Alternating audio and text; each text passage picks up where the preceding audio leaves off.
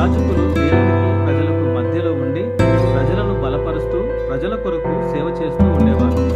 ఈ యాజకులు ధనాశ శరీరాశలకు బానిసలై ప్రజలను బాధించడం వలన క్రీస్తు తానే ప్రధాన యాజకునిగా వచ్చి ఈ లోకపు యాజకత్వాన్ని కొట్టివేసి మన కొరకు నిరంతర యాజకత్వం చేస్తున్నాడు. పరిశుద్ధ గ్రంథంలో యాజకుని పని ఏం చేయాలో చూద్దాం. మొదటిగా యాజకుడు బోధించేవాడై ఉండాలి. లేవ్యకాండము 很多问。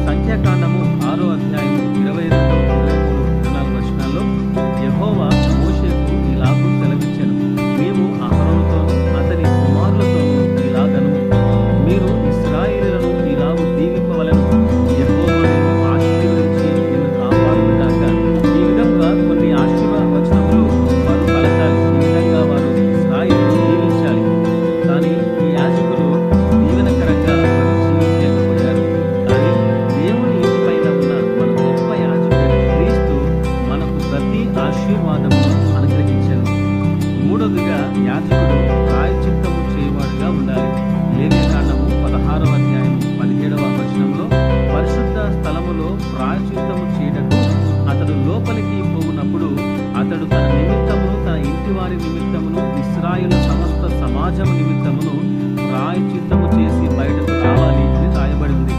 ప్రజలు ఈ పాపము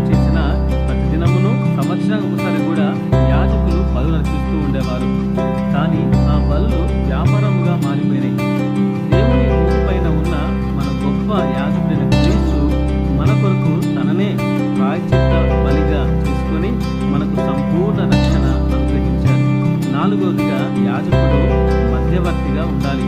పాత నిబంధన కాలంలో మనుషులు ఏ బలి అర్పించాలన్నా ఏ సమస్య వచ్చినా యాజకుడు